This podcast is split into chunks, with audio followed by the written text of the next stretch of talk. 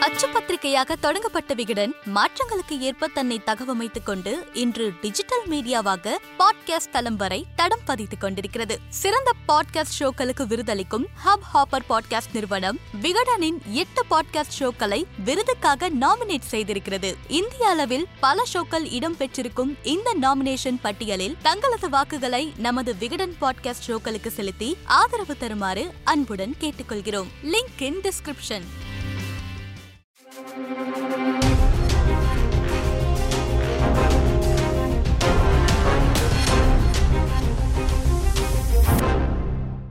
ஒரு ஊர்லிங்க நீங்கள்லாம் இங்கே வந்து எதுவுமே வந்து பண்ணக்கூடாது. நீங்கள் உள்ளேயே நுழையக்கூடாது. ஏன்னா நீங்கள்லாம் தீண்டத்தகாதவர்கள் அப்படின்னு சாதி ரீதியாக ஒதுக்குறாங்க. அப்படியே அப்பாவி மக்கள் அப்படியே நிற்கிறாங்க ஏன் வந்து அவங்களாம் வந்து உள்ளே வரக்கூடாதா? அவங்களும் சரிசமமாக இருக்கக்கூடாதா? அப்படின்னு கேட்குற நேரத்தில் இல்லை அதெல்லாம் அவங்களுடைய விதிங்க. வேறு என்ன பண்ணுறது அப்படின்னு சொல்கிறாங்க இது அப்படியே ஓரத்துலேருந்து தூரமாக ஒரு சின்ன குட்டி பையன் வந்து கேட்டுட்ருக்காரு. அப்படியே மெதுவாக போகிறாருங்க பக்கத்தில். இன்னொருத்தர் இதெல்லாம் வீதின்லாம் சொல்லிகிட்டு இருந்தார் இல்லையா? ஒருத்தர் அவர் பக்கத்தில் இருக்கிற ஒரு தட்டி இருக்குது அதை அழகாக தட்டி விடுறாரு. தட்டி விட்ட உடனே மேலே இருக்கிற அந்த மேற்கூரை இருக்குல்ல அது அப்படியே இவருடைய தலையில் விழுந்துருதுங்க. ஏண்டா டேய் தம்பி எதுக்குடா வந்துட்டு இப்படி தட்டு விட்டு தலையில் வந்து அடிச்சுட்டு போகிற அப்படின்னு இவ கோவப்பட்டு இவர் கேட்க என்னங்க பண்ணுறது எல்லாம் உங்களுடைய தலை விதி. நான் என்ன பண்ணேன் அப்படின்னு தக்லைஃபை கொடுத்துட்டு போகிறாரு உடனே இவங்க துரத்துறாங்க. அங்கேருந்து அவர் அப்படியே குடு குடு குடுன்னு ஓடி வீட்டுக்கு போயிடுறாருங்க. அங்கே தொடங்கிய அவருடைய ஓட்டம் சமத்துவத்துக்காக சகோதரத்துவத்துக்காக சுதந்திரத்துக்காக எல்லாவற்றையும் விட தனி மனிதர்களுடைய சுயமரியாதைக்காக அவர் தொடங்கிய அந்த ஓட்டம் இன்றைக்கும் அவருடைய ஆதரவாளர்களால் நாளைய தலைமுறைகளால் தொடர்ந்து கொண்டே இருக்குது சாதிக்கு எதிராக தீண்டாமைக்கு எதிராக சமத்துவத்துக்காக. அன்றைக்கு அப்படி தக்லீஃப் கொடுத்த அந்த சிறுவன் தான் பின் நாட்களில் தந்தை பெரியார் அப்படின்னு போற்றப்படுகின்ற ஒரு தலைவராகவும் உருவானாருங்க. செப்டம்பர் பதினேழாம் தேதி தந்தை பெரியாருடைய பிறந்த தினம். நூற்றி நாற்பத்தி ஐந்தாவது ஆண்டுங்க. ஸோ இதை ஒட்டி தான் பெரியார் குறித்து சில முக்கியமான விஷயங்களையும் பகிர்ந்துக்கணும் சுவாரஸ்யங்களை அப்படின்னு தோணுது. அன்பர்கள் நண்பர்கள் இனியவர்கள் அனைவருக்கும் இனிய இனிய தமிழ் வணக்கம். பொலிட்டிக்கல் பல்ஸ் நிகழ்ச்சிக்கு உங்களை அன்போடு அழைக்கிறேன் உங்கள் சகோ சே த இளங்கோவன். தந்தை பெரியார் அவர் வாழ்க்கையில் நிறைய விஷயங்களை வந்துட்டு கடந்து வந்திருக்காரு. தொடக்க காலகட்டத்தில் அவர் காங்கிரஸ் கட்சியில் ஐக்கியமாக இருந்தார் பிற்பாடு வந்துட்டு அவர் அதுலேருந்து விலகியும் வராரு. தந்தை பெரியார் அப்படின்னு சொன்னாலே அவர் நேர்பட பேசுபவர் தான் இருக்கக்கூடிய கட்சிக்கு உண்மையாக இருக்கக்கூடியவர் கொள்கைகளுக்கு உண்மையாக இருக்கக்கூடியவர் அவர் தாங்க தந்தை பெரியார். இன்னும் சொல்லப்போனால் வெளிப்படை தன்மை அதுதான் தந்தை பெரியார். அவரே குறிப்பிட்டு எழுதியிருக்காரு. சின்ன வயசில் நான் சில பொய்கள்லாம் நான் பேசியிருக்கேன். அது என் வியாபாரத்துக்காக அப்படி நான் பொய் பேசியிருக்கேன். அப்புறம் செயின் ஸ்மோக்கர் அப்படிலாம் இருந்திருக்கேன் அப்படின்லாம் குறிப்பிட்டு எழுதியிருக்காரு. ஆனால் பொது வாழ்க்கைக்கு அவர் திரும்பிய பிறகு நாம் ஒரு நல்ல விஷயத்த மக்கள்கிட்ட சொல்கிறப்ப உடலை தீங்காக்கக்கூடிய பழக்கங்களோடு ஒரு தப்பான விஷயங்களோடு போனால் மக்கள் ஏற்றுக்க மாட்டாங்க அப்படின்னு அந்த தவறான பழக்கங்கள் எல்லாவற்றையுமே அவர் வந்துட்டு துறந்தார். ஸோ எல்லா இடத்துலையுமே வெளிப்படைத்தன்மையோடவும் சரியை நோக்கியும் பயணித்த ஒருத்தர் தான் தந்தை பெரியாருங்க. அவருடைய வாழ்க்கையில் நிறைய முக்கியமான விஷயங்கள்லாம் அரங்கேறி இருக்கு. குறிப்பாக வந்து ஒரு முறை காங்கிரஸ் கட்சியில் அவர் இருந்தப்ப அவருக்கு சேர வேண்டிய ஒரு சொத்து வந்துட்டு அவருக்கு வருதுங்க நீதிமன்றத்தில். போய் வாதாடி அதாவது தீர்ப்பு வர டைமில் அவர் போய் பேசினா அந்த மிகப்பெரிய அளவில் பணம் அந்த தொகை வந்து எனக்கு சரியாக தெரில ஆனால் இன்றைய மதிப்பில் அது பல நூறு கோடிகள் போனாலும் ஆச்சரியப்படுவதற்கில்லை. ஆனால் அந்த நேரத்தில் பிரிட்டிஷோடைய எல்லாவற்றையும் புறக்கணிக்கணும் அப்படின்னு ஒரு முடிவு எடுக்கிறாங்க. அண்ணல் காந்தியடிகள் அந்த முடிவை இது பண்ணுறாரு ஸோ இவர் என்ன பண்ணுறாரு பிரிட்டிஷோடைய நீதிமன்றம் இதுக்கு வந்துட்டு நான் போக மாட்டேன் அப்படின்னு சொல்கிறாரு இவருடைய வெரி க்ளோஸ் ஃப்ரெண்டு பார்த்தோம்னா மூதறிஞர் ராஜாஜி அவர்கள்.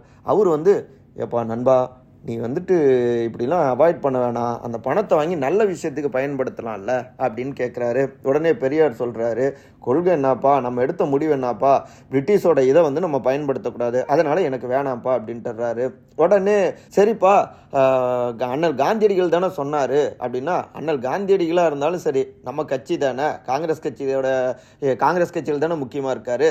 ஸோ அந்த கட்சி கட்டுப்பாட்டை நான் மீற மாட்டேன் அப்படின்னு பெரியார் சொல்கிறாரு அப்புறம் காந்தியடிகளே வந்துட்டு பேசுகிறாரு அந்த பணத்தை வாங்கி கட்சி கொடுத்துட்டா கட்சி ஏழைகளுக்கு அதை பயன்படுத்துமே அப்படின்னு சொல்லி சொல்கிறாங்க ஏங்க கொள்கையை தீர்மானிக்கிறது கட்சி. அப்போ அந்த கட்சி அதை பண்ணலாமா அப்படின்னு சொல்லிட்டு கடைசி வரைக்கும் அந்த நீதிமன்ற படியேறி தனக்கு சேர வேண்டிய எந்த சொத்தையும் வந்துட்டு அவர் கேட்கல. அதாவது கொள்கைக்காக எந்த விதமான பொருளாதார பலம் எதுவாக இருந்தாலும் சரி இழக்க தயாராக இருந்த ஒரு மாமனிதராகத்தான் தந்தை பெரியார் இருந்தாருங்க. இன்னொரு பக்கம் பார்த்தோம்னா காங்கிரஸ் கட்சி அதிலிருந்து சாதி தீண்டாமை விஷயத்தை முன்னிட்டு முழுமையான விடுதலைக்காக அவங்க களமாடலை அப்படின்னு புரிஞ்சுக்கிட்டு அவர் காங்கிரஸ் கட்சியிலேருந்து விலகிறாரு. அதன் தொடர்ச்சியாக தென்னிந்திய நல உரிமை சங்கம் அதில் வந்துட்டு இணைகிறாரு. அதுதான் பிற்பாடு நீதி கட்சியாகவும் மாறுகிறது. அதன் தொடர்ச்சியாகவே ஒரு மனிதருக்கு வந்துட்டு சுயமரியாதை தான் முக்கியம். ஏன்னா சாதி தீண்டாமை மனிதனை மனிதன் இழிவுபடுத்துவது பிரிவு பிரிவினை பேசுவது தவறு அப்படிங்கிற அடிப்படையில் அந்த சாதி தீண்டாமை சாதிக்கு எதிராக வந்துட்டு போராடுறாரு. அதன் தொடர்ச்சியாகத்தான் சுயமரியாதை தான் ஒரு மனிதருக்கு அடிப்படை அப்படின்னு சொல்லிட்டு சுயமரியாதை இயக்கத்தையும் தொடங்குறாரு. அதுதான் பிற்பாடு நீதி கட்சி வரை வந்துட்டு அது டெவலப் ஆகி வருதுங்க. அதுக்கப்புறம் அவை தான் ஆயிரத்தி தொள்ளாயிரத்தி நாற்பத்தி நான்கு அந்த காலகட்டத்தில் சேலத்தில் திராவிடர் கழகமாக மாறுகிறது. நேற்றே நான் வந்துட்டு பேசுகிறப்ப திராவிடர் கழகம் அந்த இரு திராவிட முன்னேற்ற கழகம் அந்த மிஸ் ஆன இரு அதில் ஒரு பெரிய விஷயம் இருக்குது அப்படின்னு சொன்னாலேயே அதை இன்னைக்கு நான் பேசிடுறேன். பெரியார் அவர் தொடங்கிய அந்த திராவிடர் கழகத்தில் திராவிடர்கள் இன ரீதியாக அவர் சொல்கிறாரு அவங்க எல்லோருக்குமாக களமாடக்கூடிய ஒரு கழகம் தான் திராவிடர் கழகம். ஒரு உதாரணம் சொன்னால் அவங்க ஒரு மலேசியாவில் இருக்கலாம் டெல்லியில் இருக்கலாம் அமெரிக்காவில் இருக்கலாம். அவங்களுக்காகவும் திராவிடர் அப்படிங்கிற அடிப்படையில் போராடலாம். ஆனால் பேரறிஞர் அண்ணா என்ன பண்ணுறாருன்னா திராவிட முன்னேற்ற கழகம். அதாவது இந்த திராவிட அப்படிங்கிறது ஒரு நிலப்பரப்பை சொல்கிறாரு திராவிட நாடு அப்படிங்கிற அடிப்படையில் அந்த நிலப்பரப்பில் வாழக்கூடிய அனைத்து மக்களுக்குமான அவங்களுடைய முன்னேற்றத்துக்காக பாடுபடக்கூடிய ஒரு கழகம் திராவிட முன்னேற்ற கழகம் அப்படின்னு அவர் குறிப்பிடுறாரு. அங்கே எந்த மொழி பேசக்கூடியவர்கள் வேணாலும் இருக்கலாம். ஆனால் இந்த மண்ணுக்கான மக்கள் அப்படின்னு அவர் அப்படியான பெயரை வைக்கிறாரு. ஸோ ஒரு இருக்குள்ளார இவ்வளோ பெரிய வரலாறு வந்துட்டு அடங்கியிருக்குங்க. சரி மீண்டும் தந்தை பெரியார் பக்கம் அப்படியே திரும்புவோம். அவர் தனிப்பட்ட வகையில் எந்த விதமான கடவுள் நம்பிக்கை அதெல்லாம் இல்லாதவராக இருந்தார். பெண் விடுதலையில் மிக முக்கியமானவராக இருந்தார். இன்னும் சொல்லப்போனால் எலிகளுக்கான விடுதலையை பூனைகள் பெற்றுத்தராது அப்படின்னு சொன்னார். பெண்களுக்கான விடுதலையை பெண்கள் தான் முன்னின்று போராடணும் ஆண்கள் நிச்சயமாக பெற்றுத்தர மாட்டாங்க அப்படின்ட்டு பெண்களை வந்துட்டு தயார்படுத்தினார். அந்த காலத்திலேயே ஏன்? அவருடைய இயற்பெயர் பார்த்தோம்னா ஈவே ராமசாமி. தந்தை பெரியார் அப்படிங்கிற பட்டத்தை யார் கொடுத்தாங்க அப்படின்னா பெண்கள்லாம் சேர்ந்துதாங்க. பாலியல் தொழில் செய்யக்கூடியவர்கள் புறக்கணிக்கப்பட்டவர்கள் இப்படிலாம் வந்து சூழலால் சில மோசமான இடத்துக்கு தள்ளப்பட்டவங்க. ஆனாலும் மனதளவில் அவங்க சரியானவங்களா இருப்பாங்க. இப்படியான பெண்கள் எல்லாம் சேர்ந்து மாநாடு நடத்தி தான் எங்களுக்கெல்லாம் தந்தை நீங்கள் தந்தை பெரியார் அப்படின்னு அவருக்கு பெயர் சூட்டினாங்க. ஸோ எல்லா இடங்களிலும் விளிம்பு நிலை மக்களுக்காக களமாடியவர் தான் தந்தை பெரியார். முன்னவே நம்ம சொன்னோம் மூதறிஞர் ராஜாஜி அப்படின்னு. அவர் தாங்க இவருடைய க்ளோஸ் ஃப்ரெண்டு ஆனால் அவருடைய ராஜாஜியுடைய கொள்கை பார்த்தோம்னா ஒரு உதாரணத்துக்கு வலதுசாரி கொள்கைன்னு சொல்லலாம் பெரியாரது இடதுசாரி கொள்கை. ராஜாஜியை பொறுத்த வரைக்கும் தன்னுடைய கொள்கையில் தீவிரமாக இருக்கிறவர். பெரியாரை பொறுத்த வரைக்கும் அவரும் தன்னுடைய கொள்கைகளில் தீவிரமாக இருக்கிறவர். ரெண்டு பேரும் எதிர் எதிராக பல களங்களில் மோதி இருக்காங்க. தன்னுடைய குடியரசு இதழில் விடுதலை இதழில் எல்லாவற்றிலுமே ராஜாஜியை கடுமையாக அட்டாக் செஞ்சு பெரியார் எழுதியிருக்காரு. ஆனால் கொள்கை வேற நட்பு வேற. எந்த அளவுக்குன்னா ஆயிரத்தி தொள்ளாயிரத்தி எழுபத்தி இரண்டாம் ஆண்டில் மூதறிஞர் ராஜாஜி அவர்கள் மறைகிறாருங்க பெரியார் யாருக்காகவும் அழாதவர். கண்ணு தண்ணி விட்டு அவர் அழுது பார்த்துருக்கவே மாட்டாங்க. தன்னுடைய தாயார் இழந்தப்போ கூட பெரிய அளவில் அவர் அழலை. ஏன்னா ஃபீலிங் இருக்குது ஆனால் பெருசாக அவர் அழலை. அவங்க அதிக வயதில் தான் இறந்தாங்க. ஸோ இனி நான் இன்னும் சுதந்திரமாக மக்கள் பணியாற்றுவேன் அப்படின்னு பெரியார் சொல்லியிருந்தார். ஆனால் அப்படிப்பட்ட பெரியார் அடக்கம் செய்யக்கூடிய இடம் வரை போய் ராஜாஜிக்காக கதறி கதறி அழுதாரு. அந்த கண்ணீர் அவங்களுடைய நட்புக்கான சாட்சி. இந்த இடத்துல நம்ம ஒன்று புரிஞ்சுக்கணும். கொள்கை ரீதியாக எப்படி வேணாலும் மோதிக்கலாம். ஆனால் தனிநபர் ரீதியாக மோதக்கூடாது. நட்பு வேற கொள்கை வேற அப்படின்னு பிரிச்சிருக்கணும் இன்றைக்கி இன்னைக்கு எப்படி நடந்துகிட்ருக்கு சொந்த கட்சிக்குள்ளாரே இருந்தாலும் சரி அதிகாரத்துக்காக போட்டி போகிறவங்களா இருந்தால் அவங்க மீது அவதூறு பரப்புவதும் அவங்கள மோசமாக நடத்துவதும் தான் பல இடங்கள்லையும் நம்ம பார்த்துட்ருக்கோம் பல கட்சிகள்லையும். இது எல்லாமே தவறானது பெரியார்கிட்டையும் மூதறிஞர் ராஜாஜிக்கிட்டையும் இந்த நல்ல விஷயங்கள்லாம் கற்றுக்கொள்ள வேண்டும். சரி மறுபடியும் பெரியாருடைய சில சின்ன வயசு ஒரு சில சுவாரஸ்யங்களை சொல்லலாம்.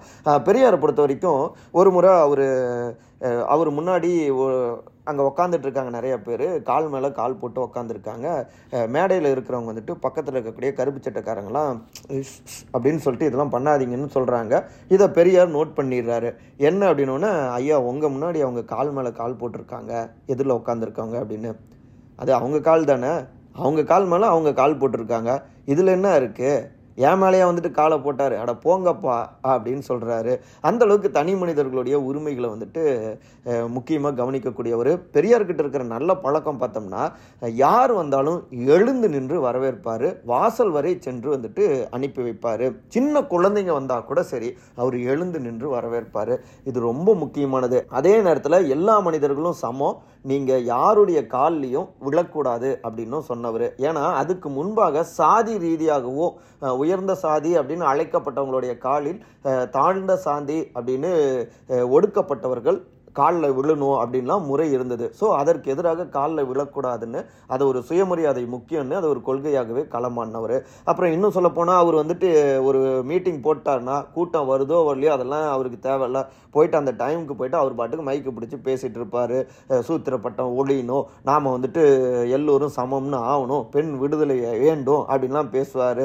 அவர் பாட்டு ஏன் வேலை இந்த தேதியில் இந்த நேரத்தில் பேசணுங்கிறது? வந்தாலும் சரி வரலைனாலும் சரி வீட்டுக்குள்ளே இருக்கவங்க கூட கேட்டுக்கிட்டோம் அப்படிங்குவார். அதே ஒரு நாலஞ்சு மாதம் கழித்து அதே இடத்துக்கு அவர் மறுபடியும் கூட்டம் போட்டோம்னா எக்கச்சக்கமாக கூட்டம் வந்துட்டு சேருங்க. அப்புறம் ஒரு முறை வந்து செருப்படுத்து வீசுகிறாங்க அவரை பெரியாரை. மற்றவங்களுடைய நம்பிக்கையை அவர் வந்துட்டு கொ- சிறுமைப்படுத்துகிறார்.